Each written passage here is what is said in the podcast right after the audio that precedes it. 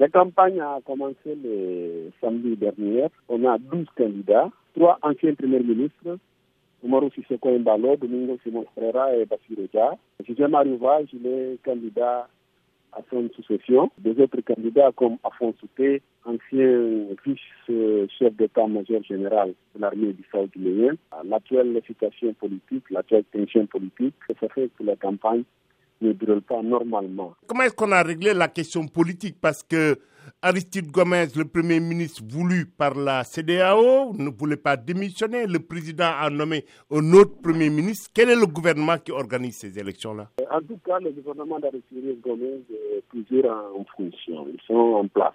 C'est Aristide Gomez qui est en train de travailler au palais du gouvernement, le cabinet officiel du Premier ministre. Les autres membres du gouvernement, libérés par Fassine Mbali, le président Marival qui a donné des, fonctions euh, la semaine dernière, ils sont tous euh, en attendant l'évolution de la situation. Le président de la République a convoqué hier une réunion de la Conseil national de défense.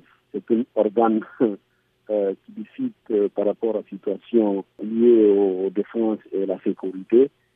On attend toujours si, la force de l'armée et de la sécurité du South vont prendre les indications du président de la République pour mettre l'ordre au pays, comme le président même dit qu'il y a une situation de désordre et, de désobéissance par rapport à son décret présidentiel qui est le du Premier ministre Alexis Gomes et qui nommé Fossile Mbali comme Premier ministre. donc ce n'est pas sûr qu'on aura des élections le 24 novembre alors? Au présent, euh, officiellement la date pour les élections c'est le 24 novembre. Même le président de la République a dit que les élections doivent être réalisées le 24. Le Premier ministre indiqué, Fossile Mbali, a dit que son objectif organiser les élections à la date prévue, c'est-à-dire le 24 novembre prochain. Et l'armée dans tout ça, elle ne dit rien pour le moment? Non, l'armée est toujours euh, sur le casernes, ils ont promis.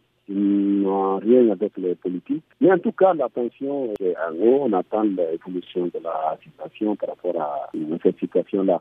Le président a été en réunion avec l'armée hier soir, mais ni le président de la République, ni l'état-major général de l'armée prononcer quelque chose par rapport à la réunion d'hier.